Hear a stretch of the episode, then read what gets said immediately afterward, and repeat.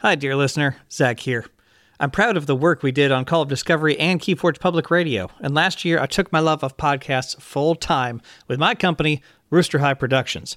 If you know someone with a business who wants to broadcast their expertise through podcasts and derived social media marketing, send them my way to zach at roosterhigh.com.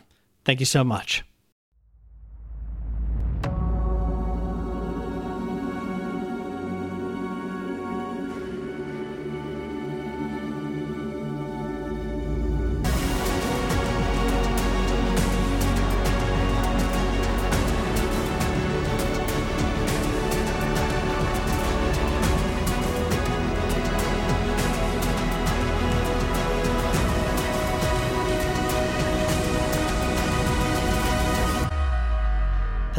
And welcome to Call of Discovery, the podcast where we celebrate Keyforge, its community, and the excitement of discovery. Uh, I am Zach Armstrong, as usual, and uh, as usual, I'm so excited to be joined by Ed. Ed, how are you today? I am very, very well, Zach. And in fact, I am incredibly excited because we might just have some of the architects of the Crucible on the podcast with us. well, if you've read the lore, they're awfully elusive, so um, it feels it does feel a little strange to be lore breaking so hard. Uh, but today we have we have two lovely people here uh, on the microphones with us. You've you've seen them and heard them in several other places uh, so far since uh, a fateful time in June, at least for the uh, the the public. Uh, so we have we have uh, Michael Hurley. Michael, could you just uh, introduce yourself and what what is your title? And I know you've got multiple titles at multiple uh, places here. Sure. Yeah. So thank you, Zach uh, and Ed. Um, I'm Michael Hurley. I'm the director of operations at Ghost Galaxy. Excellent. Excellent. Uh, and we also have uh, Christian T. Petersen. How are you today, Christian? I am great. I'm great. Thanks for having us on your show. I'm uh, I'm the, the CEO of, of Ghost Galaxy and uh, indeed one of the architects. So so be That's nice. right. That's right. Uh, you also have the luxury. One, I think Michael, at least on the websites, has not taken taken up on you because you titled yourself the strangest star at the parent company. That, Strange. That's star. right. that's right. Excellent. Um, Undoubtedly. Yeah, that's uh, that's fantastic. Um, My- Michael, is your is your nickname nickname title position is that just still in the works, or are you are you just staying away from uh, the the off the beaten path titles there? Uh, I'm just sticking with uh, with director of operations for now. Thanks. So that's um, that's pretty yeah, good. Yeah, I uh, when I first joined back up with Christian uh, a couple of years ago, I, I did bounce around to a, a, few different projects at different companies, but I am full time Ghost Galaxy now. So uh, I just think about Keyforge all day, every day. That's right. yeah. Excellent. So maybe uh well I guess I guess you might be the ghostliest galaxy, but well, I think director of operations probably raises uh fewer eyebrows. Um, and uh, just in doing a bit of research on on both of you for this, uh, you two have been paired together since the FFG days and kind of taken the journey together over the last fifteen years or so. Is that is that about right? That's right. Yeah, I first came to FFG in 2007 and have worked with Christian almost continuously since then. Excellent. Sounds now, right. Yeah, Christian, is that through uh, threats of violence, or is there a, a healthy working relationship there? Well, I, I think it's uh, I, I, think it's at least a modicum of insanity on Michael's part. but you know, oh. other than that, uh, I guess good luck on mine. Yeah. Oh, yeah. It it certainly seems to be it certainly seems to be that way, and. Um, from uh, so from what I understand about Keyforge and Ghost Galaxy in the process so far, a modicum of insanity um, has been a bit required through the entire process. Uh, there oh, was yes. there was a metaphor, Christian, you used uh, in the initial interviews before uh, after the announcement of the acquisition as we were coming up on the GameFound campaign there was a metaphor you used repeatedly to describe the acquisition of keyforge you said it was like trying to catch a falling knife mm-hmm. um, and so I have a question I've wanted to ask you ever since I've heard that. Are, are you familiar with the traditional wisdom in kitchens, uh, professional or otherwise, with falling knives? Uh, no, I'm not. Uh, I'm, I'm. I look forward to to being enlightened about it. What, what what's what is it? I was wondering if you were making a joke about the risk of purchasing Keyforge because I worked in a lot of professional kitchens. The rule is you absolutely do not try to catch a falling knife. oh, sure. Yes. do not that, do it. That, uh, I mean, I, I, okay, good, good. Yes, I, I, I, I generally adhere to that same rule. Yeah. um, uh, you know, safety, uh, you know, safety and all, but, but, uh, you know, sometimes something zooms by that just is, you know, precious enough, even though it may be sharp, that maybe you just try to do it anyway. Yeah. Um, yeah. Yeah. I mean, that, that's, that, I, I think I said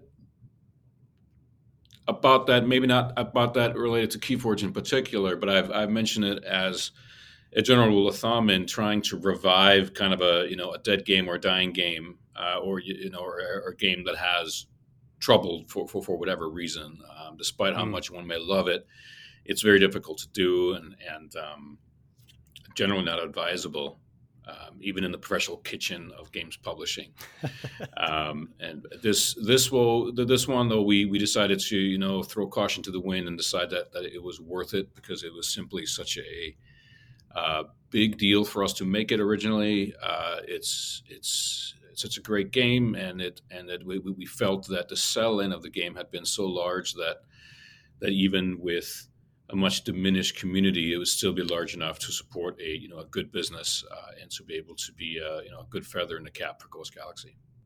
Uh, and so, using that analogy, Christian, and t- continuing the trend, where is Keyforge in, in that slow mo? The knife is falling. The Gamefound campaign is the hand coming to catch it successful game ca- Gamefound campaign uh, have you have you successfully grabbed the knife excellent question i mean the metaphor just began to get a little old once once it, uh, it, it loses its effect a little bit um, I mean, I, I, would say the knife probably hasn't stopped falling until we successfully um, get uh, not even winds of exchange out, but probably grim reminders out, because mm. Uh, mm. there there is a degree of honeymooning that you that you get into once you get the good news out that you're trying to revive somebody's game, you know, and, and then you start getting into the real life and nuts and bolts of things, and and uh, that's when it gets much harder, and you can't please everyone, and you have to make decisions that that, that may not be the what some some some had dreamt of, and of course there's a practical nature of you know gathering the the people, the infrastructure. Um, to successfully get this into the market um, but that's more, uh, you know, once once we we wrap our head around getting this this winds of exchange out, and we've really uh, been very very excited that the, the software to make Keyforge is is back and stronger than ever. A lot of the uh, a lot of the sharp edges of the knife certainly seems to have um, been avoided.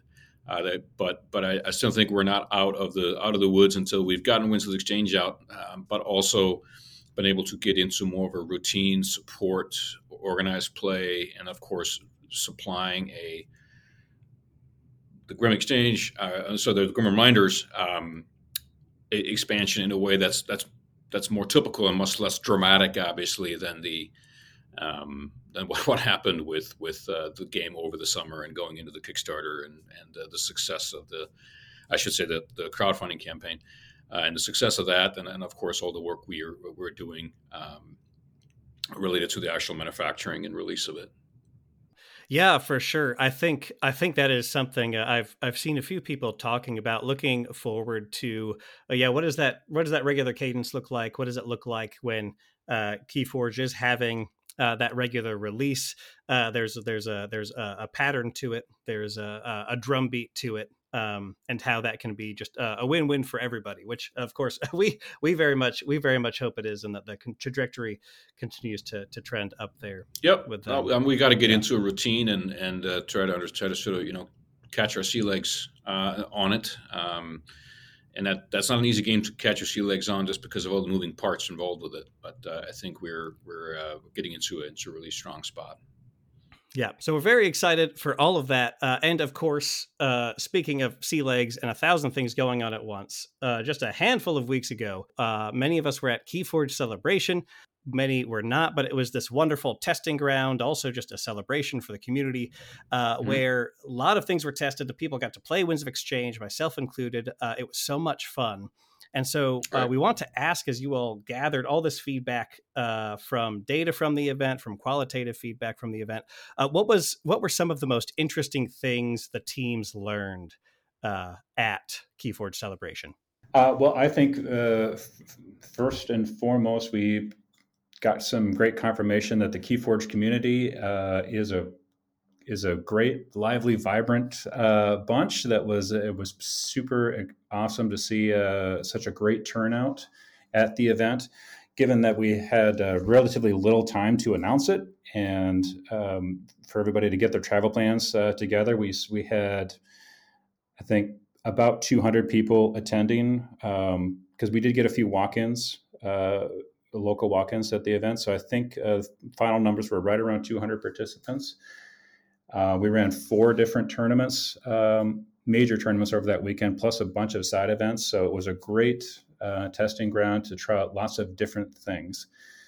And um, I would say we, we had a, overall the the event was a great success. I think a lot of people had a lot of fun, myself included, and we did learn a lot. Um, we got to try out Winds of Exchange, kind of like in the wild, so to speak, and um, and we had Unchained decks uh, too that uh, was uh, was a lot of fun. It was a it was a good experiment. I'm really really happy that everybody liked when uh, the Unchained decks as much as they did, and it was also a nice little way to kind of test a much deeper card pool um, and make sure that um, that things were working uh, as intended. And of course, we, we mm. discovered, you know, that there were a handful of things that weren't working the way that they were supposed to. um, and so we, everybody was very gracious with their with their feedback, and I got lots and lots of pictures from people about problematic cards or, um, uh, you know, just um, uh, manufacturing defects, you know, that sort of thing. So that that was uh, all that was super helpful, and um, and has all and is making KeyForge a better product. Yeah, I would say that the Unchained uh, we did at Celebration is almost like a, you could you could say there was an Unchained beta in a way because it's mm. uh, you know we with, with, that with that kind of product, wild and crazy, you know, wild hair kind of all, all all in. It, it's still it's still not as easy as it as it sounds. Uh, there, there, are still some some things that has to be done on a technical basis, and um, you know, even though everybody wants cards that are all in, they still don't want you know the obvious issues such as now a card referring to an artifact that uh, there's no artifacts in the deck. And you know all, all those things so, so what, what, what it really is it's a it's a it's a it's a uh, it's a still a curated and thoughtful wild hair experience um, that needs to be done very carefully crafted wild hair like me in middle school There's lots of gel. well we need pictures i guess to judge that oh I, I for one, am so excited about uh, Keyforge Unchained. It is tr- almost trying to out Keyforge Keyforge, which is the most Keyforge thing that Keyforge can possibly be. And so, very, very excited to get my hands on some of those decks. But you know, I, am interested following that almost beta run of of the wildest Keyforge mode imaginable. How do you feel about it? Did it did it sort of perform as you'd hoped? and what role can you see for Un- Unchained moving forwards? I would say that it, by and large, it was very successful. And if anything, I thought that it wasn't quite unchained enough. Mm. Mm. Yeah, and so it, it's. I mean, there's definitely plenty of examples of like really wild, awesome unchained decks, but I also saw a, a, few too many Unchained decks that just weren't quite Unchained enough. Mm. So I, I made some notes and went back in and tweaked the rule set, you know, just a little bit to, to correct a few things that uh, weren't quite working the way I had expected them to. And um, so I think the the next time we uh, uh, we do these, it's, it's going to just you know be even better than it was before. So, uh, and like I said before too, it's like we also did identify some some important problems with a few legacy cards. Hmm. Uh, you know, like there was a card that showed up with pre-errata text, and there was another card that had the wrong artwork, and so there's you know, a, a few things like that that we were able to to correct on the back end. So, yeah. On the other hand, I think uh, there was virtually no problems found with Winds of Exchange itself, which which is what we had spent you know the vast lion's share of our you know of, of our time on, and uh, I think Michael had only been able to touch Unchained uh, only for, for a week or two prior to, to us doing that first test run. So, so I think mm-hmm. it was it was quite successful. In terms of where Unchained lies in the kind of the pantheon of KeyForge, I uh, to me it is a it is kind of the weird uncle um, that comes to visit on holidays, and it's super fun. Uh, but it's it's something that we will put out there uh, at special events. Uh, we may do you know, a few of them uh, release them to the retailers uh, that are particularly uh, uh, huge supporters of the game. So, so they'd be able to put on a few unchained events. So, so it's it's something that, that I think is is a really fun thing that we can use with with uh, as a spice uh, and but with constraint right. because it's it's you know it, it, it, should be kind of a fun dessert um, and not, not the main dish. Um, I, I, would say what probably I thought was the most amazing thing, and this maybe goes back to this the nature of the community about Unchained that I've felt with at or felt at the celebration was that we had this we, we came up with this concept of uh, Unchained duels, where you would have your your your badge um, for the event. You have one side that has had you know the regular graphics. You know, I'm an attendee of the event. You could flip that around and and to the Unchained duel side that sort of said, "Hey, I I will duel anybody." Um, and the we had set up the the, the the possibility of people if they duel different people and, and, they lost, I think it was two or three times, then they could actually get another Unchained deck because the chances are that they maybe got a really bad one or whatever. And so, um, what really really surprised me in a very positive way was was that how many people really lean, you know lent into that. You know, they, we I think we registered some 800 plus games uh, that actually wow. were registered with us. People come up and say, "I play, you know, this wow. person, and you know, I won or I lost," uh, and that which was which is really great. So it meant not only were people having fun playing the Unchained, but but there's this this concept like going out and gunslinging at people saying, "Hey, I see your badges on duels. Want to play?" Yeah. you know. Uh, which which is a is awesome because it, you know it, it, hopefully what it's done is is format you know new relationships people met, get to meet new people uh, and um, that that I think is a very very key important part of uh, of any game community is the ability to form new connections. Um, and it seemed like that really worked really well. And Unchained being such a wild and crazy format, it, I, I, don't think people felt too competitive. A little competitive, yes, but but uh, but kind of the whole nature of the wild hair, you know, format is it really allowed a, a kind of a you know a great great community building you know activity. And i think that to me was probably one of the most important things that came out of it just just to surprise how well that worked and how people how much people were into it. So much to the fact that i mean the guy who were recording those tournaments he was like oh it's crazy. There's so many. He was almost overwhelmed recording the actual results. Uh, we i mean we, we thought there would be less than half half of that. Um, I, mean, I guess we were just maybe uh, i was maybe thinking people would be more shy uh, than they ended up being. Yeah yeah, that was a it was a fantastic social mix mixer. Uh, I played with plenty of people I hadn't met before, uh, which was fantastic. Uh, but like you said about the weird uncle, if the weird uncle is around on more than just holidays, he starts to just be the weird uncle and not the weird and funny uncle. So yeah, uh, yeah, it's a good a good part of the vision. I think a good part of the vision. Yeah, yep, yep. And um, Michael, uh, you mentioned uh, as far as Keyforge celebration lessons as we were uh, warming up on the mics here, you mentioned a couple specific lessons uh, about Alliance Standard. Uh, would, would you mind going through uh, a few of those lessons that you all took away? Sure, yeah. So, of course, Keyforge Celebration was the first time we were able to try out Alliance as a format. Yeah. Uh, we ran two different Alliance events. We did a sealed event that was our largest of the four major tournaments of the weekend was Alliance Sealed, which had 119 players. And then Alliance Standard um, was the day after. We had 57 uh, people playing in Alliance Standard, and then at, going on at the same time, we also had an Archon Standard tournament that had 85 players. Um, but Alliance Standard was um, particularly interesting to me because it was it was our chance to try out, um, you know, like the it was the format where where it basically it was as, as open of a deck construction process as, as we could give players.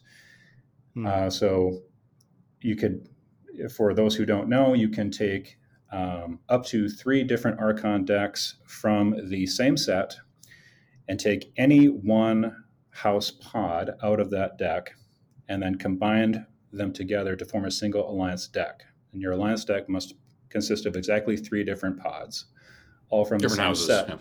Different uh, houses, yeah, yep. different houses. Yep, different, right, three right. different houses, uh, all from the same set.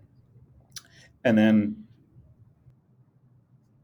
on top of that, we added a small restricted list where um, there was a, a, a handful of cards where you could only choose one card off of that list that could appear in your deck. So you could have and one card in the specified quantity. There was most cards in the restricted list. You can have any number of copies of that one card by name, but there was a few cards where you were limited to only a single copy.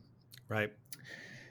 And we added the restricted list to the Alliance Standard format in part to just kind of set the precedent that you know to tell the community it's just like we this format is going to require some additional restrictions in order to keep the play experience positive and healthy. Mm. Yeah, yeah. Um, and but I wanted to I, I, wanted to try to start off with what I consider to be like the least restrictive list possible, and um, just and just to kind of see what happened. And I was pleasantly surprised that we at the diversity of the decks that we saw. So, like I said, we had 57 players in Alliance Standard. Um, but they include pods from every single set, including Winds of Exchange. Wow! Oh my! and and um, and yes, Mass Mutation was the most popular set, but not by much. Hmm.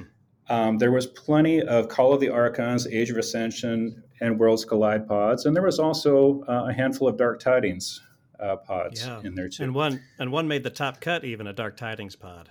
That's I right. Believe. Yes. Yeah. So that was that was uh, very good to see. Um, and there was also uh, quite a bit of diversity in the in the restricted cards, including the most popular restricted card, which was none. Uh, 20, 20 28 decks uh, did not even include a, a restricted card. Um, so that was also interesting. And then, yeah. but the but the other half, um, it was I was I was trying to think of the card called None. I'm like, ah. That's, took me a while there. Racking his brain. yeah, right. I'm going to remember that card. yeah. Uh, but no, it's a, the uh, so the other half of the decks uh, in, in, the tournament. Um, it was a, a, a, nice mixture of what was chosen as the restricted card. So mm yeah, there was you know there was Martian generosity decks for sure, but there was also time traveler decks and library access decks. Um, there was a couple Dark Amber vaults. Um, there was a ghost form, uh, hmm. a couple of Resurgentus. Um, almost everything on the list was represented uh, in, in, at least one, if not multiple decks. So that yeah. was very interesting to me.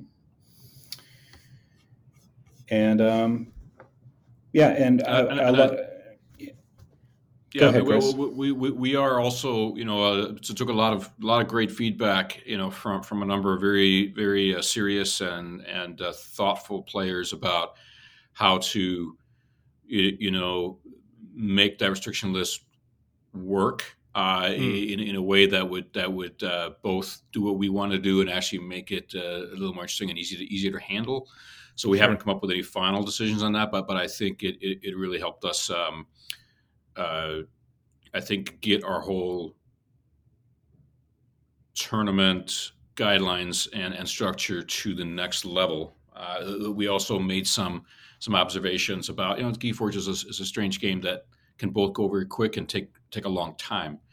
So so we um, uh, to, to play one single match. So so that I think we also made some observations about you know the actual how to best run the actual tournaments uh, and in terms of number of brackets and mm. the uh, the second Ember League and and uh, buys and, and, and of course how many matches uh, you're actually going to play in in after the after the cut and all that stuff.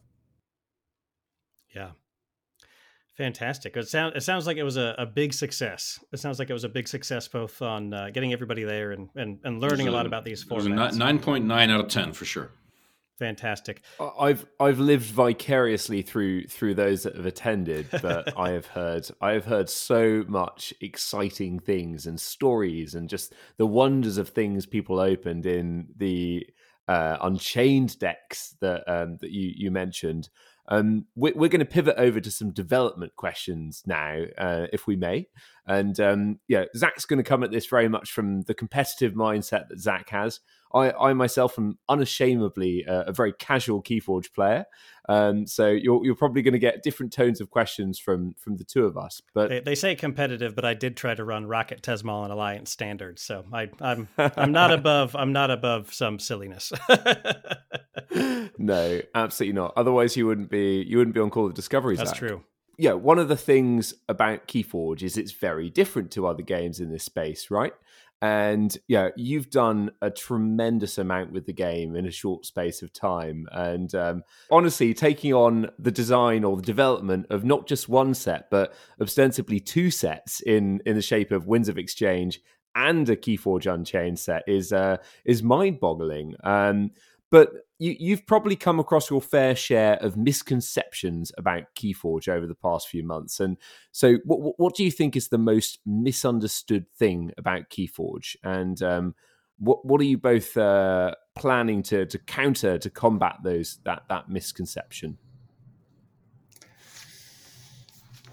Um, that's a that's, well, that's a good question. Um, what is the most common mis- misunderstanding or misconception about Keyforge? Um, I suppose the first thing that comes to mind is that I, th- I think a lot of people expect Keyforge to be one thing, and but a lot of people once they start talking amongst themselves, they realize that the that the one thing that they thought for sure Keyforge was is not the same thing that other people in the room were con- absolutely convinced that it was. Uh, and so I, I, think Keyforge can be uh, a very highly competitive game enjoyed by you know by people who love that kind of like high competitive kind of like tournament level play experience. Um, but it can also be just as fun and enjoyable and accessible to people who just want a nice, uh, quick, fun game around the kitchen table with um, without a huge uh, money expenditure or time expenditure. Uh, it's still a relatively easy game to learn, and it's a very easy game to get into because all you need is is just one deck per player, and you, and uh, and you can go. And um, I think it's very important that the game continues uh, in that mindset, and that we, we we recognize that the Keyforge fan base is very diverse and that people want different things out of the game, and that we make sure that we continue creating new products that are exciting to all those people. Um, I don't want the game to skew too heavily in any one particular direction, whether it's very casual play uh, or highly competitive, very complex kind of play. I think it, it has to it has to kind of be somewhere in the middle. Uh, and and you mentioned complexity there, and I think complexity has a very interesting interesting role to play in a game like Keyforge. And you know, we've seen very different complexities in in some of the different sets, arguably, um, that Keyforge has released. Call of the Archons being yeah, quite simple in uh, yeah, a lot of the cards are are play effects. They do something when you play them. There's less maybe mental um, work to be done on looking at your board, looking at all of the options available to you on any given turn. Contrast that with Dark Tidings, where there was yeah quite a few different thinky pieces, and it was almost like a, every turn being a puzzle to solve, which has um, a, a, an amazing role to play. Um, but I imagine it, you know too far in that direction, almost risking um, sort of hire, um, hiring the barrier to entry for, for for new players or for for casual players. So, h- how do you both feel the role? Uh, what do you both feel the role for complexity is in KeyForge moving forward? Um, go ahead, Chris. I mean, it's it's uh, it's it's a little bit in the eye of the beholder. You know what what's complex to one may not be as complex to to, to the next. I mean, I think every game that I've ever seen released that has a the first initial release, right, is is going to take less risks with complexity or or, or trying to do things that that are more complex in, in, the sense that it still needs to understand whether it can be taught itself uh, to, to, to a brand new audience. Um, so I'm not surprised at all that things got more complex after the uh, they call the archons. The the risk is that that continues, and I, I personally think that that uh, the kind of level of complexity that, that you see in in uh, Dark Tidings, and I think I mean certainly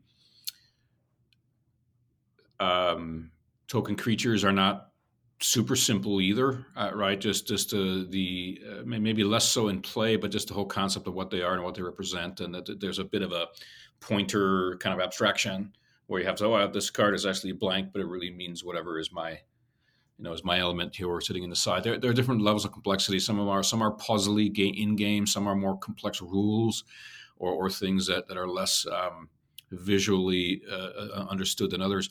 Um, but I, I, I, sort of felt that that there's going to be certain sets that are going to be more complex than others, depending on how what people feel you know is more complex to them. But but I, I I've seen games start like this, and one of the risks that they that they get over time, and I would say unless unless Keyforge had this big you know break that it's had, I think it, it would probably kind of within that risk factor is that the development team that develops for a game like like Keyforge um, can very easily get into a uh, a state where they're developing for themselves and they're developing for a uh, what is a small audience of you know ultra sophisticated um, testers uh, and and who for, for, who's who's of course who's who are going to be far less um, have far less problems with complexity than than a new player because it, it, everything comes so naturally to, to them right? And so what what's going to be intellectually stimulating to somebody in a, in a very advanced kind of a development group is going to be not necessarily it's going to be too overwhelming or, or, confusing to somebody who's in a different mental state related to the game. Uh, and so uh, that's why you see many TCGs and card games and, and living games like like uh, like KeyForge get into a to a cycle where um, uh, it, it, feels like text text blocks becomes really really big right? And and there all these different complexities starts starts adding up. Um, and that tends to turn away new players and casual players. So that that's that's sort of a, a ebb and flow of, of, games like this that happen. I, I don't think that keyforge reached a point where where it was insurmountable. Certainly some people thought that the complexity level of of uh, dark tidings was a little high. Um, I personally think it was it was it was it was a maybe on the higher end of you know the spectrum, but but I still felt it, it that it felt well within kind of the the variations of, of where the game could be. Um, would it be much more complicated? Maybe, maybe not, but certainly you wouldn't want all of the experiences to be on that end of the spectrum. So you have to kind of, uh, as a development team, kind of step back and saying that we're developing for a multitude of of audiences, which is, uh, you know, which Michael and I were talking about this the other day, and even Wizards in their early days, they, they quickly found out that they have a, a bunch of archetype players that all get different things out of out of the. In this case, it was Magic. Um, you know, certain players. They, they, they called them early on. They called they called them Timmy, Johnny, and Spike, and they had these these archetypes, and, and they, they try to say, well, what is in this set that appeals to Timmy? What is in this set that appeals to Spike, etc. Um, and, and that's that's a, an astute there's an astute philosophy. I, I, don't necessarily know if the those archetypes are the same for Keyforge. I don't think they are, but but um, I think it is important for development teams to sort of keep that in mind and and not and not get into a uh, kind of a complexity spiral where they're developing for for, for themselves and, and, and for a very narrow group of of of, uh, of playtesters.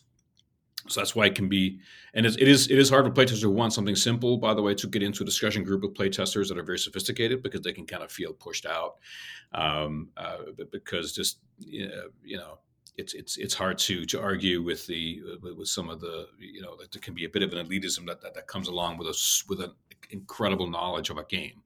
Uh, and uh, that certainly is one archetype that, that should be very well be paid attention to from our side, but not the only one. But uh, but I will add, that, you know, that we have, I do feel like we have gone out of our way to um, to recruit a, a diverse pool of testers for KeyForge, uh, people that are. It includes some top tier tournament players for sure, but I have about forty active play testers right now that are uh, engaged uh, with KeyForge development, and they include some top tier tournament players.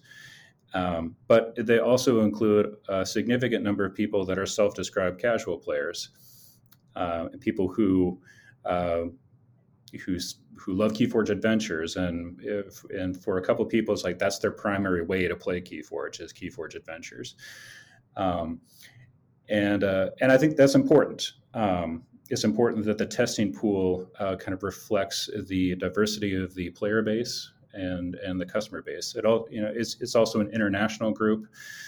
Um, I have there are players in Europe as well as Southeast Asia uh, that are actively engaged. Um, there's some retailers that are in the group because that's all that's another perspective that uh, that I think is important uh, to to the game. So, and, and I uh, think yeah. I think the, the, the, good news about having that group we have now is that is that we were able to have that hard break and kind of relaunch, uh, and so mm.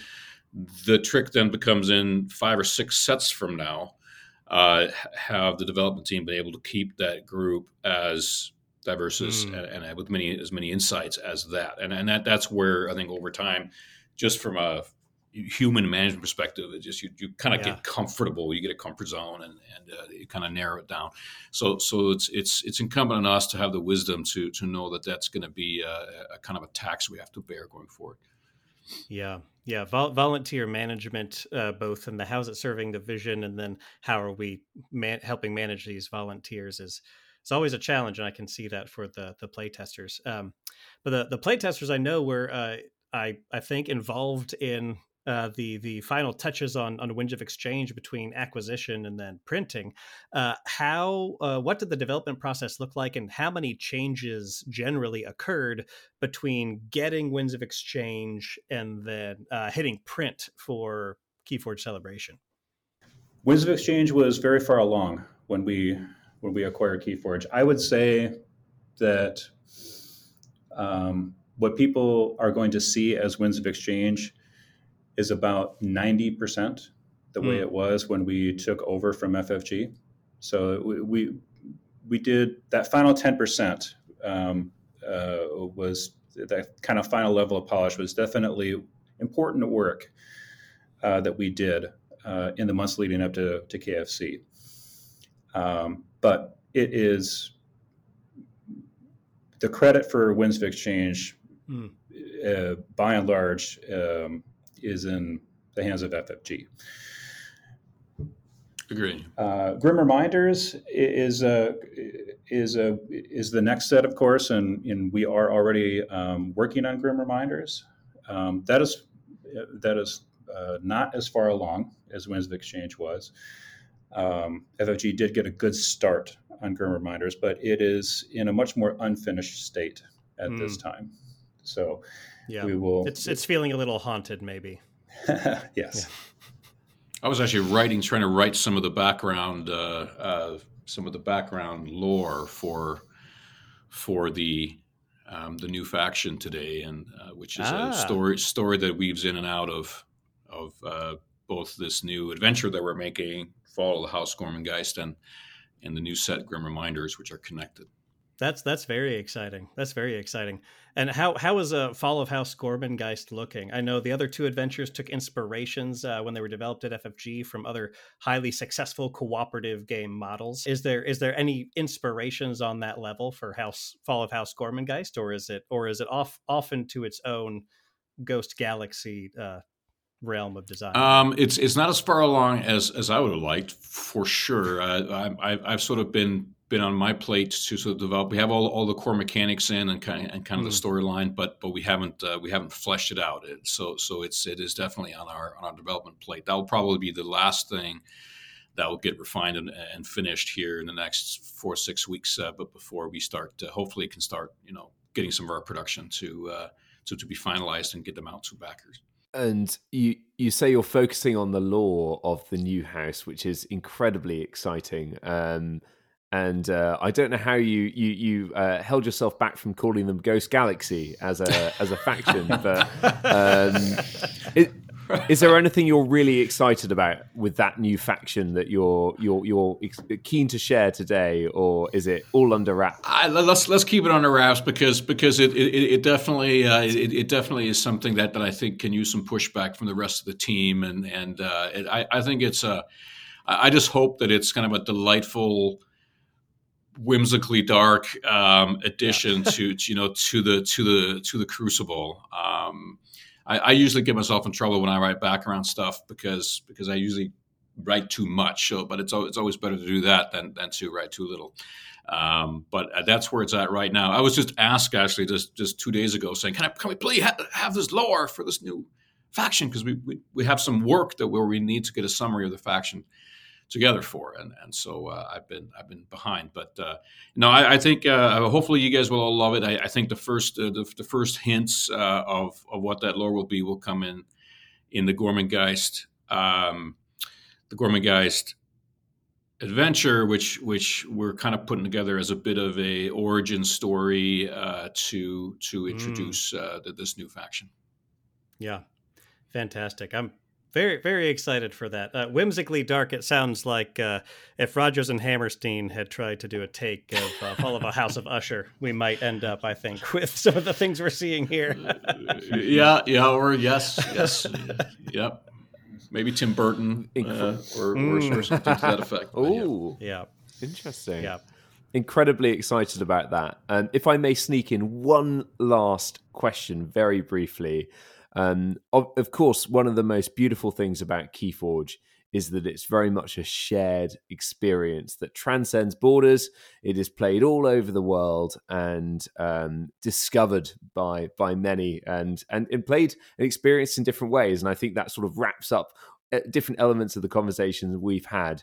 However, I, I, can imagine for, for you both looking at logistics at the moment, it is probably an utter nightmare to try and ensure that the game gets to where where you want it to be and when you want it to be. So, um, for our listeners in all the diverse corners of the planet, um, you know, what, what is your your vision to uh, doing the best that you can do, of course, to in, ensuring that it gets into the hands of people that I, I mean, in the same uh, calendar year, perhaps as a, as a, as another uh, as another part. Uh, as the, long as you mean next calendar year, I feel pretty good.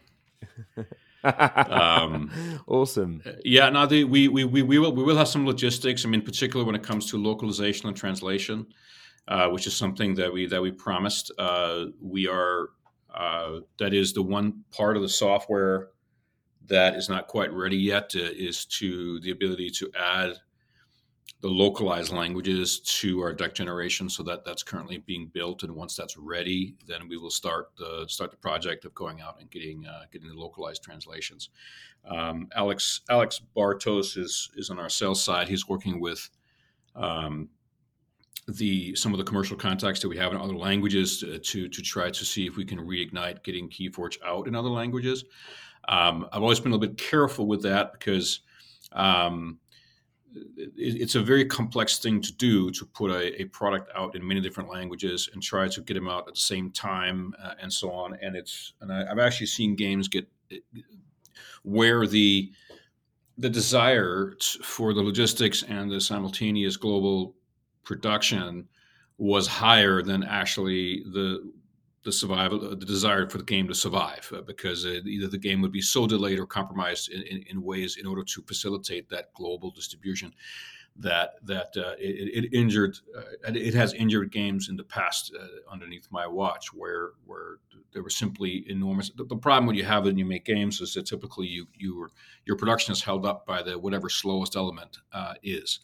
Um, and and uh, that often can be uh, related to internationalization of, of, of, various kinds so so the one thing I promised going into this is that ultimately we are we're a U.S. company. We produce a game in English, uh, and we're going to do the best we can to service other languages. But but we can't uh, let let the enormous complexity of trying to, to deal with with a, a large international program threaten the, that actually core what the game is. So that that's that's uh, um, I don't mean to scare any international uh, fans, you know, out of that, but we are going to. But, but, with that, we're, we're trying to do some different ways that we're going to manufacture the game and make it available uh, elsewhere. Uh, and we're, we're hopefully making some advancements in how we can uh, include the localization, the language localizations, uh, and, and, make it bring it a step closer than than has been done before to avoid delays. Um, but certainly, it is it is a global game that that that is enjoyed by by many across the world, and we we will try our best to uh, to live up to that. But it's it, there's a that is also a little bit of a falling knife. Um,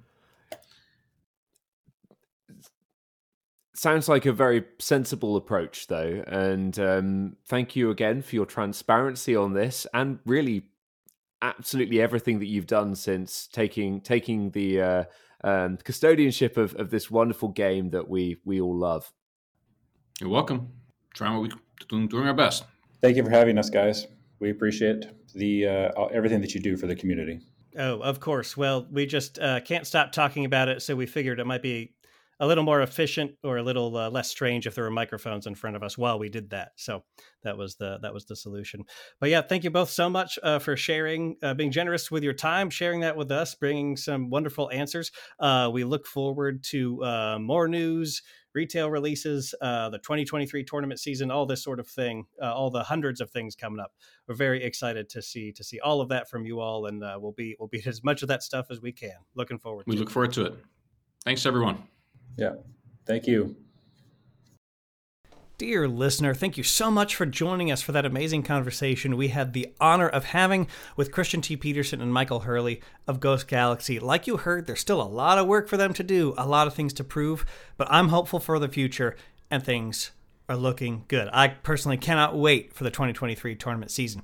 Just a reminder that most of the questions you heard today, we actually got from our Patreon only Discord. If you want to hear about our guests coming up, be able to submit questions yourself, then go jump over there, sign up for uh, supporting us monthly. We will appreciate it from the depths of our hearts. Uh, you have tiers starting at $3 over there on the Patreon. Of course, make sure you're subscribed. Uh, we have episodes coming out each Thursday uh, for the rest of the, the few weeks left in the year here. We are so excited about that. It's a couple of first look deck discovery episodes where uh, I got a camera, I got Ed, I opened a deck live so Ed could see it. Ed knows nothing about Winds of Exchange, and of course, I have a bit more experience with it, so it's an awful lot of fun going through two brand new, never seen before decks with Ed live on the mic for our next two episodes. We have some exciting stuff coming for 2023. As always, you can interact with us and reach out to us on Twitter at Call of Discovery or email us at podcast at callofdiscovery.com. Uh, and we can't be more excited for the future of Keyforge right now, so expect to hear a lot more Call of Discovery